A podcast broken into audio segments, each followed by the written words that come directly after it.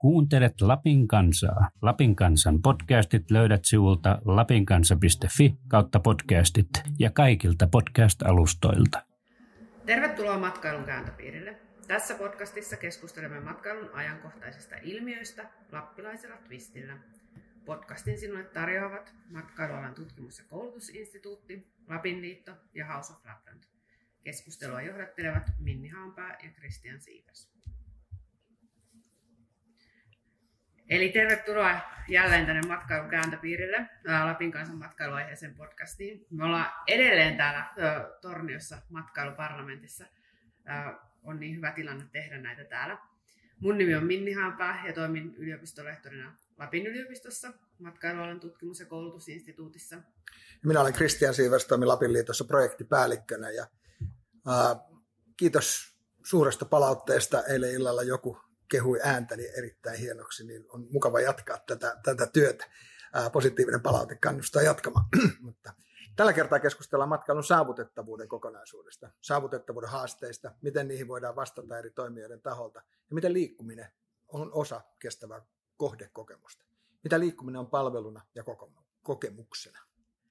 Joo, ja päivän teemasta meidän kanssa on tänään keskustelemassa matkahuollon toimitusjohtaja Janne Jakola ja tutkimusjohtaja Mikko Manka SAC Researchista. Tervetuloa. Kiitoksia. Kiitos. Haluatteko lyhyesti itse kertoa, ketä olette ja minkälainen teidän suhde on tähän päivän teemaan? No joo, mä voisin vaikka matkahuollon puolelta aloittaa. Mä oon totta, itse asiassa taustaltani kaikkea muuta kuin matkailun tai joukkoliikenne puolen asiantuntija. Et mun, mun tausta on enemmänkin tuolla IT, digitalisaation, tuotannonkin kehittämisen johtotehtävissä. Ja, ja tuota, matkahuollon palvelukseen mä tulin noin kaksi ja puoli vuotta sitten ensiksi hallitukseen ja nyt sitten vuosi sitten mä lähdin, lähdin tota, toimitusjohtajaksi. Ja, ja tota, sanotaan näin, että, että tässä vuoden aikana tai oikeastaan kahden puolen vuoden aikana mulle joukkoliikenne ja mat, matkustaminen, matkailu, saavutettavuus on kyllä näyttäytynyt niin kuin, ähm, hyvin, hyvin mielenkiintoisena segmenttinä ja, ja, ja tota, on ollut tosi innostunut lähteä, lähteä myöskin niin luotsaa matkahuoltoa tässä, tässä kentässä uuteen suuntaan. Joo, mä voin jatkaa tuosta, eli, eli tosiaan tuun itse TAC Research-nimisestä yrityksestä ja me tarjotaan matkailuun erikoistuneita tutkimus- ja tilastopalveluja suomalaisille alueille, yrityksille ja muille tahoille, jotka matkailu on kiinnostunut. Meillä nyt semmoisia isoja, isoja juttuja on oikeastaan niin kuin TAK-rajatutkimus, eli haastatellaan 15 000 ulkomaalaista eri raja-asemilla, ja sitten toinen on tämä visiittoritietopalvelu, josta löytyy oikeastaan kaikki matkailun tilastot yhdestä paikasta. No hyvä, kun sulla on tämä tilastopuoli hallussa, niin sitten kun puhutaan liikkumisesta kokonaisuutena, niin mikä kokonaiskuva liikkumisen palveluista saadaan nyt sitten tilastoinnin näkökulmasta? Mitä me tiedetään saavutettavuudesta? No itse asiassa liikkuminen on hauskaa kyllä matkailussa semmoinen vähän kokematon erämaa niin sanotusti. On olemassa paljon tilastoja, on VR-väyläviraston lukuja, Finnavian lukuja, suomalaisten matkailututkimus ja tilastokeskus tekee, niin tarjoaa jonkun verran tietoa, onko julkinen vai yksityinen kulkuväline. Ja sitten on tietysti erilaisia tutkimuksia, barometrityyppisiä juttuja liikkumisesta, mitä on, mutta ehkä semmoista niin kuin kokonaiskuvaa vaikkapa matkaketjuista, niin sitä on vähän haastavampi, haastavampi selvittää. me ollaan nyt tänäkin kesänä tehty asiakkaille erilaisia paneeli, paneelitutkimuksia, sieltä kyllä ihan mielenkiintoisia juttuja selviää just tästä, että minkälaisia kulkuvälineitä käytetään. Sä Janne kävit tuossa äsken parlamenttiesityksessä läpi vähän matkahuollon nykytilaa ja uusia linjauksissa, niin jotenkin sieltäkin tuli, että ihan kaikkea te ette tiedä teidän asiakkaista tai toiminnasta. Joo, mä tuossa kerroin juuri, että, että tuota meidän, meidän niin matkahuollon web-sivulla oli viime vuonna 28,8 miljoonaa kävijää ja, ja yli 80 prosenttia näistä kävijöistä tai käyntikerroista koski matka, matka tota, aikatauluhakuja, lipun ostamista ja, ja, ja ehkä niin kuin, en mä tiedä, onko se surullistakin on, mutta et, et mekään, mekään ei itse oikein kunnolla tiedetä, että et, et, et minkä takia nämä kävijät ja, ja tota, aikataulun hakijat ja nettilipun ostajat meidän, meidän sivustolla käy, eli et, et, ketä he ovat ja minne he ovat menossa ja miksi. Onko Mikko sitten noista te, teidän eri tilastoista, niin mitä niistä pystyy sanomaan niin kuin Onko niin, mitä, mitä voidaan sanoa? No ainakin siis mun mielestä tästä vähän puhuttiinkin tuossa, että, että on niin kuin sinänsä hyvää dataa olemassa esimerkiksi ulkomaalaisten matkailijoiden kulkutapaosuuksista ja tällaisista, eli, eli se tulee tuolta rajatutkimuksen puolelta. Voidaan sanoa, että esimerkiksi nyt tämä, mikä nostettiin tämä linja-autolla liikkuminen, niin kuitenkin 11 prosenttia 2018 Suomessa käyneistä ulkomaalaisista niin käytti linja-autoa yli 50 kilometrin matkoilla, mikä on aika iso osuus, eli, eli tavallaan mm. se on niin merkittävä, merkittävä osuus ulkomaalaisista käyttää jotain julkisia. Juna oli 9 prosenttia ja sitten tietysti oma auto on varsinkin lähialueelta tulleille ulkomaalaisille niin ihan tärkeä liikkumisväline. Se on paljon. No mitä matkahuolto, jos sanoit jotain, mi, miten se näkyy, minkä on malla, minkälainen rooli matkahuollolla on sitten liikkumisen palvelun kehittämisessä tulevaisuudessa? No, äh, mä oon tässä itse asiassa sanonut jo moneen, moneen otteeseen, moneen suuntaan, että mun mielestä niin joukkoliikenne on Suomessa rikki, ja me, me haluttaisiin omalta osaltamme sitä korjata. Jos puhutaan niin kuin kaupunkiliikkumisesta, niin totean vaikka itse kun asun Helsingissä, niin, niin, niin totta kai se niin kuin arkinen työmatkaliikkuminen toimii ja siellä on hyviä palveluita, mobiilit toimii, palvelut ja, ja tota, näin poispäin. Mutta sitten jos me lähdetään katsomaan niin kuin ihan, ihan niin kuin koko Suomen tasolla joukkoliikenne, palveluita ja, ja mobiilikokemuksia, asiakaskokemuksia, niin, niin ei se ole hyvää. Mä oon itse nyt tässä toimitusjohtajan aikana niin, niin totta kai käyttänyt paljon enemmän joukkoliikennettä. Ja kyllä se aika monen sillisalaatti on, että, että sä löydät ne matkaketjut ja, ja, ja tota, oikeat yhteydet ja, ja tiedät, mitkä lipputyypit missäkin ja, ja käykö käteinen vai luottokortti. Ja tämä on semmoinen asia, mikä, mikä, mikä tota, nyt kun on tietyllä tapaa niin regulatoriset edellytykset olemassa, on liikennepalvelulait ja vastaavat, niin, niin nyt on aika lähteä korjaamaan sitä. Oliko sulla Mikko, miten sä tulit tänne Tornioon? joo, joo. sun lipun no mä, mä, mä, voin kertoa, eli olin tota Lappeenrannassa siinä, sillä hetkellä töissä ja tota, sitten VRn sivulta koitin tänne junabussiyhdistelmää ostaa. No sehän ei tietenkään niin onnistunut ihan näin helposti, vaan piti ensin soittaa VR puhelinpalveluun, josta sitten sanottiin, että valitettavasti hekään ei sulle voi sitä lippua myydä, mutta he voi varata, jos sä pääset ärkioskilla käymään. No mä sain sitten semmoisen pitkän numerolitania, olisiko 16 numeroa tai jotain tämmöistä, tilausnumeron ja sitten menin ärkioskille, jossa sitten sanoin tämän tilausnumeron, niin se ei sitten toiminut. Ja joudun soittamaan uudestaan, mutta lopulta sain sen lipun kuitenkin. Eli kyllä tässä on niinku semmoinen haastava pointti. Mm, kyllä, kyllä. Joo, ja tämä on oikeastaan se, mitä, mihin mä viittasin tuossa alussa jo, jo että mä oon, mä oon työskennellyt niin kuin itse enemmänkin niin kuin digitalisaation parissa muilla toimialoilla. Ja jos mä katson niin kuin vaikka nyt vähittäiskauppaa, missä olen pitkään töissä, tai, tai finanssipuolta ja telekommunikaatiota, niin, niin, niin tavallaan se digitalisaation, palveluiden, asiakaskokemuksen taso on paljon korkeampi kaiken kaikkiaan. Et, et kyllä, kyllä niin kuin joukkoliikennepuolella meillä on ihan älyttömästi vielä tekemistä. No, onko tässä sitten jotain, me kuultiin tuolla puheenvuoroa myös tästä niin kuin yhteisestä kehittämistä, onko tässä jotain niin kuin tällaistakin puhuttiin siitä, että joukkoliikenne on tavallaan suunniteltu kansalaisille ja matkailu, matkailijoille, että et miten tavallaan niin tämä, tämä kehittäminen, niin kenen tavalla vastuulla se on, mikä esimerkiksi, miten näet, mikä se teidän osuus tässä kokonaisuudessa sitten on, niin kuin jos ajatellaan nyt matkailun, joukkoliikennettä, nimenomaan matkailun näkökulmasta. Joo. Totta, toi on niin kuin siinä mielessä hyvä, hyvä kysymys, että, että mehän ei pystytä tänä päivänä niin kuin yksin ratkaisemaan oikeastaan yhtään mitään.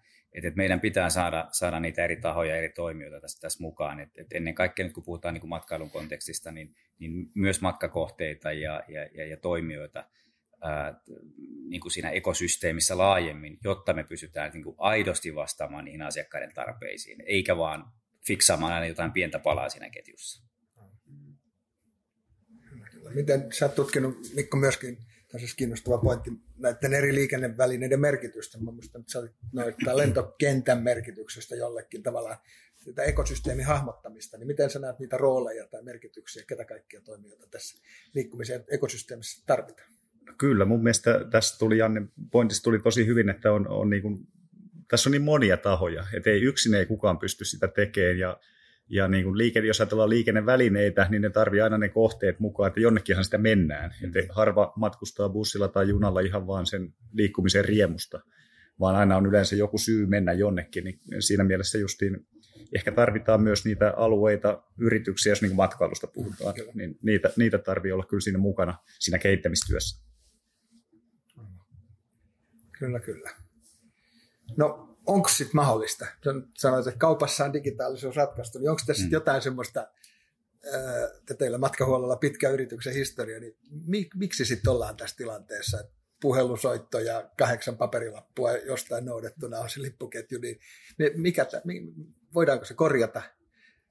Se voidaan, voidaan korjata totta kai, ja sen, sen eteen mekin tehdään tällä hetkellä töitä. Et, kysymys ennemminkin, että miksi, miksi ollaan tässä tilanteessa, niin ää, mulle on tullut semmoinen niin kuin mielikuva tässä oikeastaan niin kuin vuoden kahden aikana, että, että meiltä on jollakin tapaa nyt puuttunut niin kuin ne, ne veturit, jotka ajaa, ajaa niin kuin, tietysti pussilalla käytetty viittaa veturia, mielenkiintoinen, mutta, et, mutta nimenomaan semmoiset veturitoimijat, jotka, jotka niin kuin vie sitä, sitä niin kuin asiakaskokemusta, sitä digitalisaatiota eteenpäin niin kuin voimakkaasti. Siellä pitää olla taustalla joku visio myöskin, ja musta tuntuu, että se on vähän niin kuin puuttunut, että myös, myös niin kuin meiltä, voin, voin sanoa suoraan.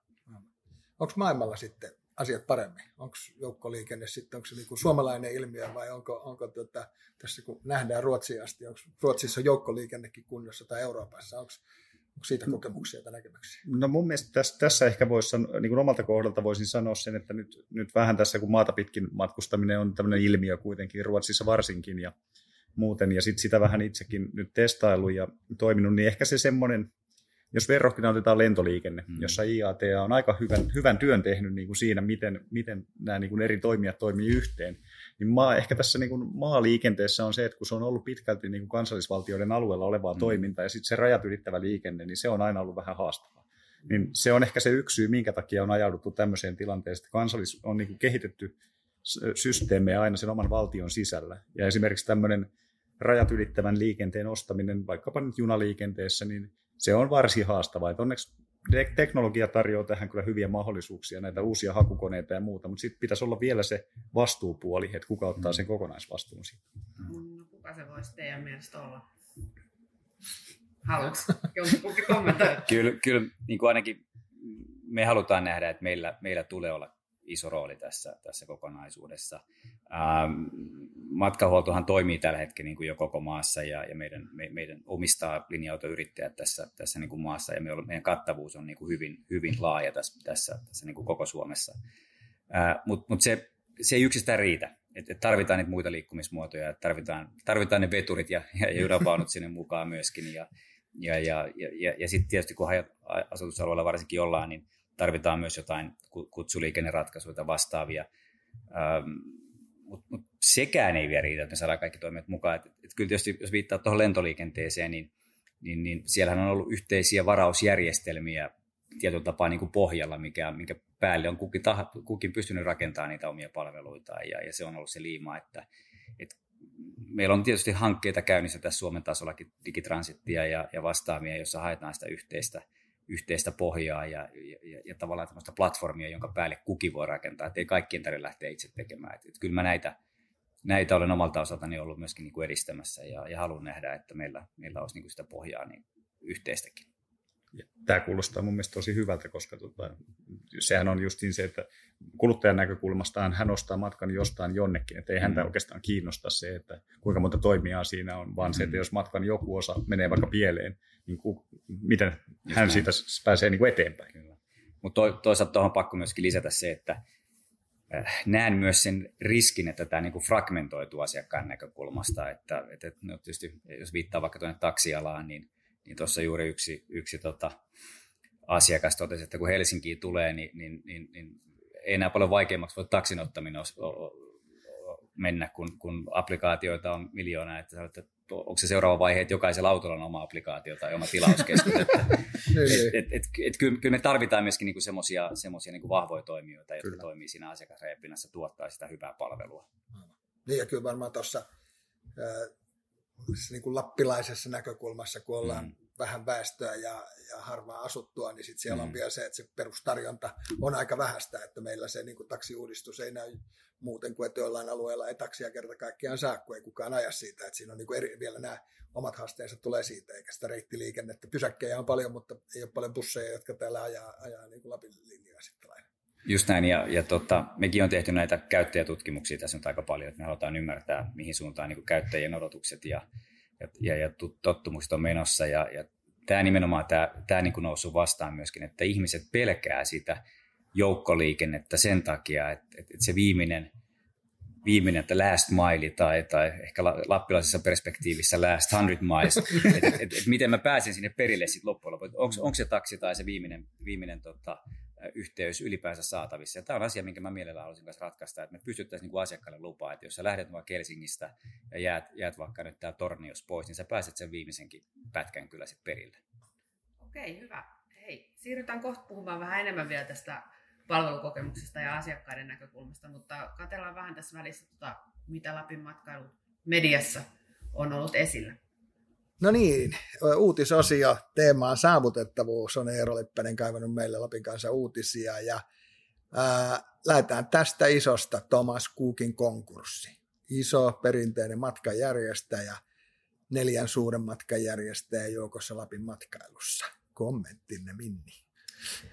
No siitähän on kyllä niin paljon kommentoitu mediassa, että tähän on vaikea sanoa varmaan mitään niin kuin oikeasti uutta, mutta, mutta varmasti niin kuin, kuten on sanottu aikaisemminkin, niin merkittävä, ainakin tälle talvelle varmaan niin kuin haastava, mutta toisaalta hän on tuotu esille sitä, että se on myös mahdollisuus.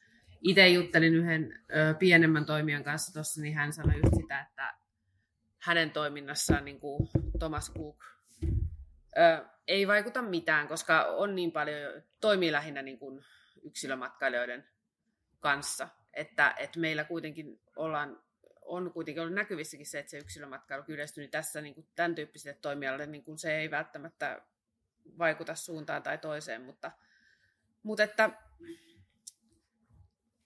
mielenkiintoista nähdä, että miten, niin kuin, miten nyt talvisesonkin lähtee käyntiin. Joo, tietysti kun britit on on ehdottomasti suurin meidän Lapin matkailun asiakasryhmä talvikaudella yli 20 prosenttia ja, ja tuota, ää, sieltä nyt jotain häviää ja tietysti siellä vielä Brexit, jota varmaan kommentoidaan jossain vaiheessa, kun tiedetään mitä siinä tapahtuu, niin epävarmuutta siellä on paljon olemassa. Ää, niin näin, ja jotenkin kyllä se sitten surullista minusta näin matkailu, vaikka matkailuhistoria ei ole alani, niin se, että yksi niistä vanhoista mm. yrityksistä osoittaa sitä, että mikään ei ole ikuista ja, ja muutokset on aidosti kovia. Ja ehkä siinä mielessä, mä, niin kuin, että jos nyt määrät vähän notkahtaa joulukuussa, niin se on, se on niin kuin varmaan saattaa tapahtua, mutta se, että enempi herättäisi mun mielestä ajattelu siitä, että ollaanko me valmiita sellaiseen maailmaan, jossa ei ehkä nämä matkajärjestäjiä kymmenen vuoden päästä olekaan juuri ollenkaan, että onko, ollaanko me semmoisessa rakenteiselinkeinoina me toimitaan ja mitä, mitä se niin kuin, vaikuttaako jotain isommassa, ää, isommasta toimintatapoihin. Ja ehkä sitten, mutta jos kaikesta pitää löytää positiivista, niin, niin sitten taas ilmaston näkökulmasta se ajatus, että Thomas Cook on ollut kuitenkin yksi niistä, joka on tehnyt vielä yhden päivän chartereita tänne ja, ja kyllä sitten voi niin kuin miettiä, että, että, että juuri tämmöinen, jos lento aikaa on yhtä paljon kuin viipymäaikaa kohteessa, niin onko se sitten enää niin kuin tämän päivän matkailutuotekaan, tai halutaan kuinka paljon mistä Lapista tarvitaan. Mutta että kaikella on mm. puolensa. Totta. No mitäs muita uutisia sitten saavutettavuudesta olikaan? Täällä oli vähän, vähän aasinsiltaa, en tiedä oliko Eero vai kuka oli tehnyt, mutta täällä on tämmöinen, että ää, tuntureille kasataan aika paljon kivikasoja, jotka muokkaa maisemaa, niin on se kai siis pointtina varmaan se, että kun saavutettavuus paranee, ihmiset, matkailijat saa vapaana kulkea minne vaan, niin pitäisikö meidän sitten rajata ää, alueita tarkemmin, että pysykää poluilla, pysykää reservaateissa, ne pysykää matkailukeskuksissa ne vai miten sä näet, onko, voiko saavutettavuutta olla liikaa? No en tiedä, voiko saavutettavuutta olla liikaa, mutta toi on tosi tärkeä kysymys. Ja, ja mutta ainakin se just, että meidän täytyy niin kuin vähän eri tavalla ruveta ohjeistamaan niitä matkailijoita. Mm.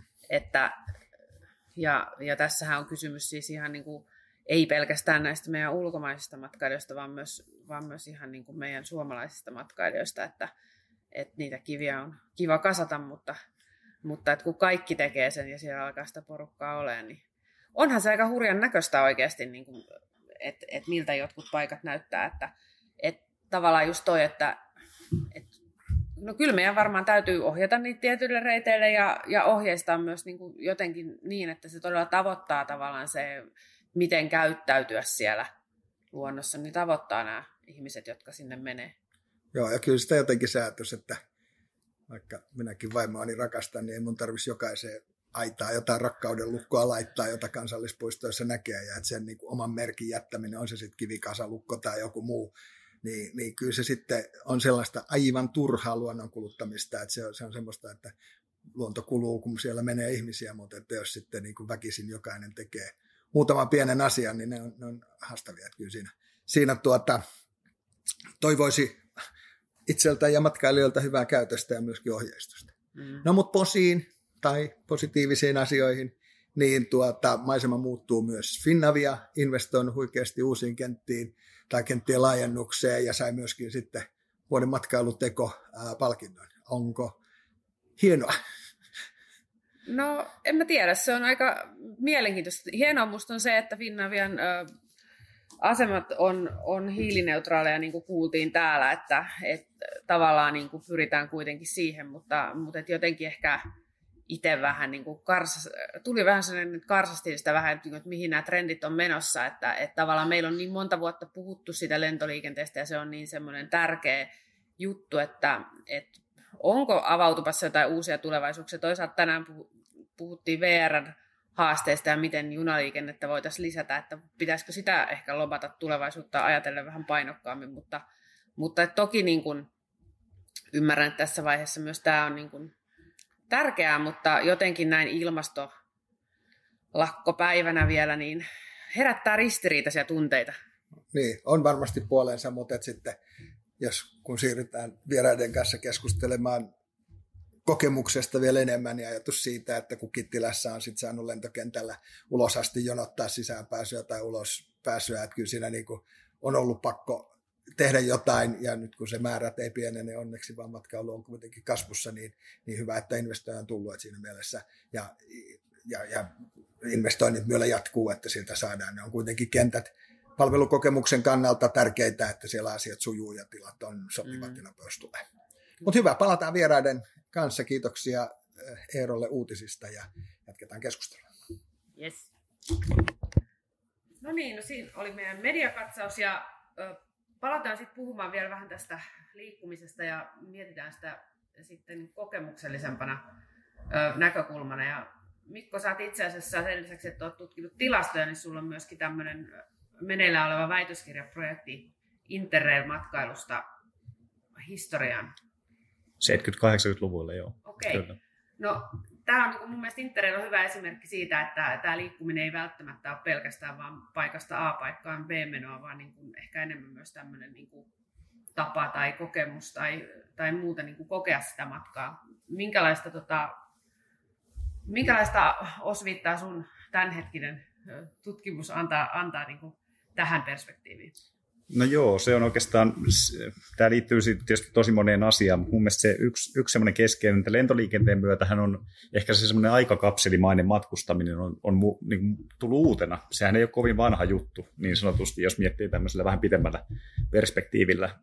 Valtaosalle suomalaisista ehkä 6-70-luvulta, eikä oikeastaan vielä silloinkaan, että sitten halpalentoyhtiöiden myötähän lentämisestä on tullut tämmöistä yleistä huvia niin onhan se näitä haastatteluita 70-luvultakin, kun tekee, on tehnyt ja tota, ihmisten kokemuksia kuunnellut, niin se on kyllä mielenkiintoinen, minkälainen seikkailu se ihan pelkästään se siirtyminen voi olla ja itsensä ylittämisen. Mä en tietysti tiedä, että halutaanko me tehdä ja jokaisesta matkasta semmoista seikkailua, että miten nyt käy tänään, kun siirryn Torniosta Tampereelle. Että, et, tota, mä en välttämättä toivo sitä, mutta niillä on paikkansa. Et toki niin matkustaminen on paljon muutakin kuin vapaa-ajan matkailu, että se on työmatkailua ja kaikkea muuta. Jota Interrail, tässä Interrail-muistoja jotenkin tuli mieleen, että itsekin mm. kahdeksan neljä vuonna lähdin ja silloin se tietolähde oli niin, että Tukholmaan kun mentiin laivalle, niin Tukholmasta sai sen Ruotsin rautateiden tekemän aikataulukirjan, joka katsoi ison osan juna-aikatauluista Euroopassa ja sen avulla sitä sitten kuitenkin pääsi menemään ihan minne vaan, että päätti, että mennäänkö Budapestiin tai tonne se aika. On, on, se hauskaa, että silloin on pystytty matkailemaan ilman digitaalisuutta, sitten kuitenkin pärjättiin. Mutta kokemus oli hieno ja muistot on ikuisia, kyllä sen, sen voi sanoa. Mm. Kyllä joo, eli kyllähän nämä, tämä tämmöinen, jos mietitään tätä, niin tämä on muuttunut kauhean paljon niin kuin digitaalisuuden myötä, internetin myötä, ylipäätään tiedonhaku, kaikki sellainen yhteydenpito matkan aikana, eli ennen kuin matkalle lähdettiin, niin sitä oltiin aika paljon enemmän irti, ja mm. ehkä siinä on ollut se semmoinen kokemuksen muodostumisen kannalta aika yksi niin merkittävä tekijä, että ei välttämättä olla ihan siinä jatkuva, jatkuvassa normi-arkielämässä. Mm. Nykyään meidän pitää bussissakin olla wifi, mutta miten matkahuolto näkee, näkee tämän tota, kokemuksellisuuden? Niin siis tota, digitalisaatio ja, ja niin kuin asiakaskokemusten muuttuminen tarkoittaa ää, niin kuin ennen kaikkea sitä, että kuluttajat on paljon paljon vaativampia ja odottaa paljon paljon enemmän. Käytännössä asiat pitää toimia jouhevasti mobiilissa, ne pitää olla reaaliaikaisesti saatavilla, nähtävillä. Kuluttajalla pitää olla se kontrolli. Mm. Ja, ja, ja se on niin kuin hirveän tärkeä asia ja, ja mm, meillä nimenomaan tässä joukkoliikennealalla ja bussialalla varmaan niin kuin ennen kaikkea, niin, niin, niin tässä on tekemistä. Mm. Nyt me, puhut, me ollaan puhuttu noista matkaketjuista, mihin tietysti liittyy myös lentoliikenne, mutta tavallaan momentum olisi mun mielestä nyt, niin kuin Mikkokin sanoi, että tämä maata pitkin matkailu on tällä hetkellä niin kuin Ruotsissa jo ihan näkyvissä oleva ilmiö, niin tavallaan tähän, niin kuin tähän asiakaskokemuksen kehittämisen nimenomaan antaa sen momentumin nyt näille toimijoille. Minkälaisia asioita tähän voisi, tai onko niin kuin ajateltu sitä ihan itse niin kuin sen digikokemuksen lisäksi sitä ihan niin kuin konkreettista fyysistä kokemusta siellä bussissa, niin, niin onko se liikennöitsijöiden harteilla vai onko matkahuollolla siihen ajatuksia? Totta, mun näkökulmasta se on meidän kaikkien harteilla, että, mm. että se on myös ulottuu sinne matkakohteisiin asti, mutta totta kai jos mä katson sitä meidän, meidän niin kuin toimintaympäristö tai, tai niiden, niiden osalta, mihin me nyt suoraan voidaan vaikuttaa, niin niin, niin me luodaan niitä palveluita, me, me luodaan niitä, niitä ostamisen ennen olevia, matka, matkaa ennen olevia kokemuksia, mutta kyllä meidän pitää pystyä niin vaikuttaa myös se matkan aikaisiin kokemuksiin, ja, ja tämähän on ainoastaan tehtävissä yhteistyössä näiden, näiden, niin liikennöitsijöiden kanssa, ja, ja kyllä mä haluan siihen satsata enemmän, että me pystytään tietyllä tapaa tarjoamaan semmoista kokonaiskokemusta, mikä, mitä niin kuin kuluttajat tänä päivänä odottaa. No ja kyllä mä tuossa sen niin kuin jotenkin matkailukohteen näkökulmasta se, että ne hetket, kun ihminen on bussissa tai junassa, niin, niin ne on hyviä hetkiä jakaa tietoa, innostaa tekemiseen, ohje, ohjeistaa vaikka vastuulliseen toimintaan tai mihin tahansa, ja niitä aika huonosti käytetään. Että se on jotenkin itse Rovaniemelle, kun lentää, niin sit se on jotenkin kiva, kun se informaatio on sellaista, että Finnair kuuluttaa, että jos teillä on jatkolento Rovaniemeltä, niin matkalaukut siirtyy, ja kun Rovaniemeltä nyt ei ole jatkolentoja minnekään, mutta se toimii paremmin Helsingissä. Että jotenkin se digitalisaation automaatio, automaatio, automatisointi joskus johtaa siihen, että puhutaan ihmisille turhia asioita, kun ei ne kuitenkaan mahdollisia sen sijaan, että mietittäisiin, no mitä se oikeasti haluaa, että se asiakkaan ajatukset ja tarpeet olisivat siellä keskiössä. Joo, ja mä tuossa aikaisemmin totesin tänään, tänään jo, että mähän itsekin tajusin jossain vaiheessa vuodenvaihteessa vasta, että, että mehän niin matkahuoltona ollaan keksitty alusta talous. Mm. Et, et, 33 vuonna, kun matkahuolto on perustettu, niin, niin tähän on perustunut nimenomaan alustatalouden ajatukseen. Et me ei omisteta yhden yhtään bussia tai, tai kuljettajaa, mutta me ollaan silti Suomen suurempia joukkoliikenneoperaattoreita. Ää, nyt 75 vuotta myöhemmin tuli sitten kilpailijoita tuolta Jenkki, Jenkkimarkkinasta, niin kuin Airbnb tai Uberia, ja ne meni vähän pidemmälle. Se, missä ne sen, sen, sen tavallaan niin kuin asiakaskokemuksen on vienyt edes on nimenomaan se, että ne pystyy lupaamaan sen yhtäläisen tasalaatuisen hyvän asiakaskokemuksen riippumatta siitä, että, he itse omistavat sitä kalustoa tai niitä, niitä, niitä kapasiteettia. Ja, ja toisaalta se sama ulottuu myös niin kuin esimerkiksi kuljettajien Uberin tapauksessa. Uberin kuljettajille tarjotaan ne työkalut, millä se pystytään tuottamaan. Et, tämä on tietyllä tapaa sitä, mitä, mitä meidän pitää tehdä matkalla se muidenkin. Et tehdä se alustatalous, tuoda se tähän päivään joukkoliikennesektorilla, saavutettavuuden sektorilla. Kohta kun me voidaan ruveta antaa sit matkahuollon kuljettajille neljä tai viisi tähteä. No, niin kyllä, sitä haetaan ihan ja, oikeasti. Ja. Kyllä se, sitähän se on. Niin, joo, no. Ei ole kyllä vielä tota, työn alla toiminut. Niin, niin mutta joo, kyllä. No mä haluan vielä kysyä, Mikko, sä kävit nyt työmatkalla Viinissä junateitse ilmeisesti tässä ihan Kyllä, aikaa sitten. Mitä ajatuksia sulle niin kuin ihan tästä henkilökohtaisesti herättää matkustaminen nyt vähän Yleensä me ei sinne kyllä vielä junalla kauheasti. Ei se, joo, se oli oikeastaan mullakin semmoinen, että mä halusin itse myös testata sitä, että tietää vähän mistä puhuu, myös niin kuin ihan hands on tyyppisesti matkahuollolle täytyy tässä välissä antaa heti krediittiä, koska se yksi tärkeä tekijä matkalla on myös lepääminen. Mm. Ja, ja se tota, on busseissa parempiin, paremmin järjestetty kuin junissa tällä hetkellä. Siellä palaa, Tanskassakin palo kirkkaat valot keskellä yötä ja se vaikka olisi kuinka silmälappua, niin ahistaa vähän ja kuulutukset tulee täysillä. Eli, eli kyllä ne, ne on niin aika pieniä tekijöitä, mitä siinä kokemuksessa on. Mutta ehkä se niin kuin mun se matkan suurin kokemus oli just se, että tämä varaus varauksen ehkä tietty haastavuus, vaikka tekee töitä päivittäin matkailun kanssa, niin siinä on, tiet, siinä on vähän haasteita. Ja jos menettää jonkun junayhteyden jossain, niin sitten se, se on siinä. eli, eli tavallaan se semmoinen jos en tästä jostain tietystä paikasta yhdessä kaikkea. Ja nyt saatit, sulla ei ollut nyt interrail-lippua, vaan ei ollut. Ihan tavalliset. Mulla oli ihan tavalliset junaliput. Ja, junaliput ja sitten just se, että nyt opin kyllä myös, eli tämä Facebookin maata pitkin ryhmä ja vastaava ruotsalainen Talksemester-ryhmä, niin on loistavia paikkoja vinkkien, vertaisvinkkien saamiseen ja muuten. Että se on kyllä ollut ihan mm. tosi positiivinen kokemus. Niin. Mun on pakko sanoa tuosta maata pitkin matkustavien ryhmästä kanssa. Mä oon siinä nyt ollut, ollut jäsenenä varmaan koko vuoden ja seuraan sitä keskustelua miele, mielenkiinnolla. Ja, ja, ja tota, kyllähän se aika paljon fokusoituu sinne raideliikenteen puolelle, mikä mua tietyllä tapaa totta kai niin kuin harmittaa. Ää, jos katsoo nyt vaikka, vaikka niin kuin bussiliikennettä tässä, tässä, tässä kotimaassa, niin, niin, niin ensinnäkin siinä on se iso juttu, että, että niissä busseissa menee sekä ihmisiä että paketteja. Että, että se on niin kuin iso asia niin kuin meille, meille niin kuin vastuullisuusnäkökulmasta. Mutta sitten kun jonakin päivänä me pääsemme siirtymään tuonne enemmän tuonne uusiutuvaan dieseliin, niin, niin se tarkoittaisi oikeasti, että ne pustit menisivät myös niin kuin hiilidioksidi ja, ja, ja, ja typpineutraalisti.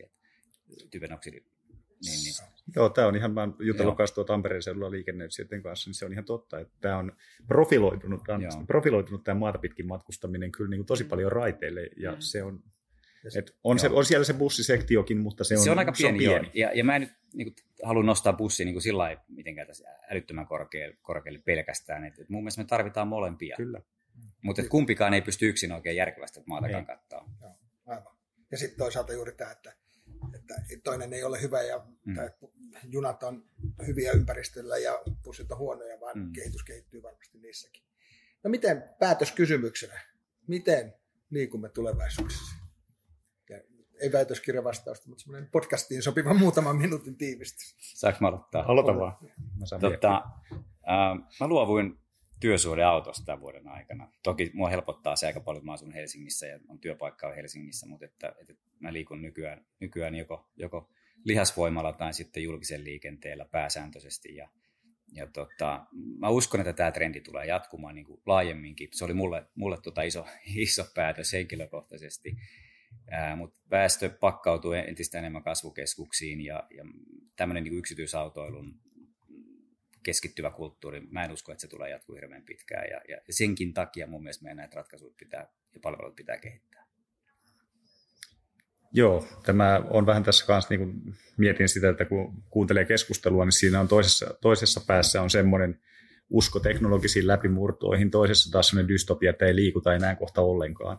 Eli, eli mä en ihan usko, mä luulen, että se on jossain sieltä väliltä, just mitä sanoit, että tämä varmaan yksi yksityisautoiluun niin perustuva kulttuuri, niin ainakin vähenee. Ja tietysti toisella paikassa maata niin kuin ehkä säilyy etäisyyksiä ja muiden vuoksi, että ihan joka paikassa ei voi niin kuin samaa, tota, samanlaista liikkumista olla, mutta kyllä mä uskon sen, että niin kuin historian valossa matkailu on aika uusi ilmiö, mutta sitten matkustaminen on vanha ilmiö ja se tulee kyllä ihan varmasti säilymään, että siihen tulee sitten uusia teknologioita. Ja kyllä tietysti näin lappilaisen näkökulmasta se, että niitä ratkaisuja täytyy olla erilaisia, jotka toimii täällä. Että meillä autoilu on varmasti jossain, mutta itse toivon kanssa, että jakamistalouden malleja kaikkien ei tarvitse omistaa kahta autoa, että pääsee jonnekin, vaan niitä voi jakaa, niin näillä, näitä tehdään. Ja sitten se, että se matkailijoiden liikkuminen vielä, että meillä löytyisi se lip, ostettavuus ja lippuja, vaikka informaatiotakin muutamalla kielellä, että miksi tänne kannattaisi tulla ja mitä tämä kannattaisi tehdä. Niin kyllä meillä kaikille tässä ekosysteemissä toimijoille varmasti tilaa. Hyvä.